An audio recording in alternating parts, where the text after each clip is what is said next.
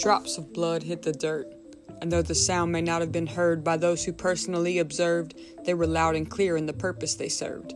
And generations after this occasion occurred, my past was purged and my route was deterred, when my shepherd uttered these words that forever shook the earth, Tetelestai, or in layman's terms, it has been purchased. In case you're wondering what it is everything people are working to get, while throwing their lives away in the garbage.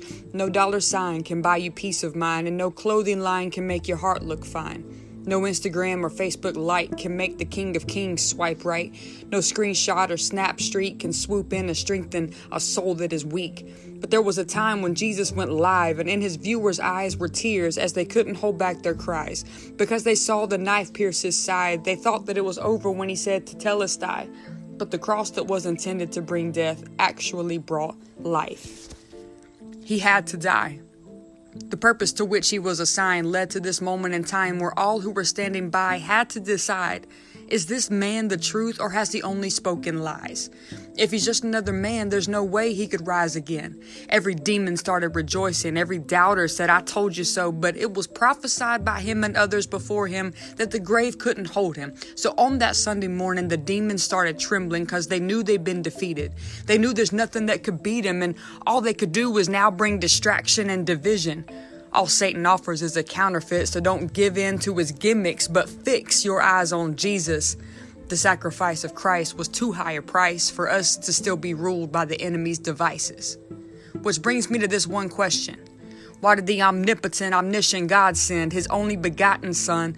And what caused Jesus to say, nevertheless, not my will, but yours be done? And what held his mouth shut when his haters were spewing venom? And what kept him carrying the very thing on which he'd be hung? Hold up, that's 4 questions. That's more than just one, but I could ask 1,000,000 and still not come close to being done. Because whatever the question, the equation, or the problem, there is but one solution, and it's the greatest force in all of creation, love. Jesus lived out the perfect personification. He's the only way to unite a divided nation, and he paved the way to enter heaven. He's the only hope for a world that's driven by feelings, addictions, and temporary ambitions. And we have a decision that we often make without realization to look at our lives as an exemption to the benefits that Jesus freely gives, and instead of following him, we follow others' opinions. Or we see ourselves bought with a price, paid for by the campaign of the blood of Jesus Christ, and raised with him in newness of life, where neither depth nor height, neither far nor wide, nothing I hide in the dark or expose in the light, nowhere I've been or what I've done years ago or even tonight can separate me from the love that wrecks my world and tears me up inside. It's a blazing, consuming wildfire that can't sit back and stand by while others are on the front lines. It calls us off of the sidelines, not to the masses and protests and riots, but to the classrooms and cubicles where we've been accustomed to the darkness, the places he desires to shine the brightest through his children who are righteous. Not because you've done everything right, because we all know that's a lie, but because we've applied the knowledge that Calvary's purchase reaches to me, and just when I was ready to give up, I'm reminded that he got up. Even when he was tired, he stood up, and that same spirit that didn't let up is saying to this sleepy soul, wake up. Hurry up, because our time is almost up, and there's people desperate to see what's really up.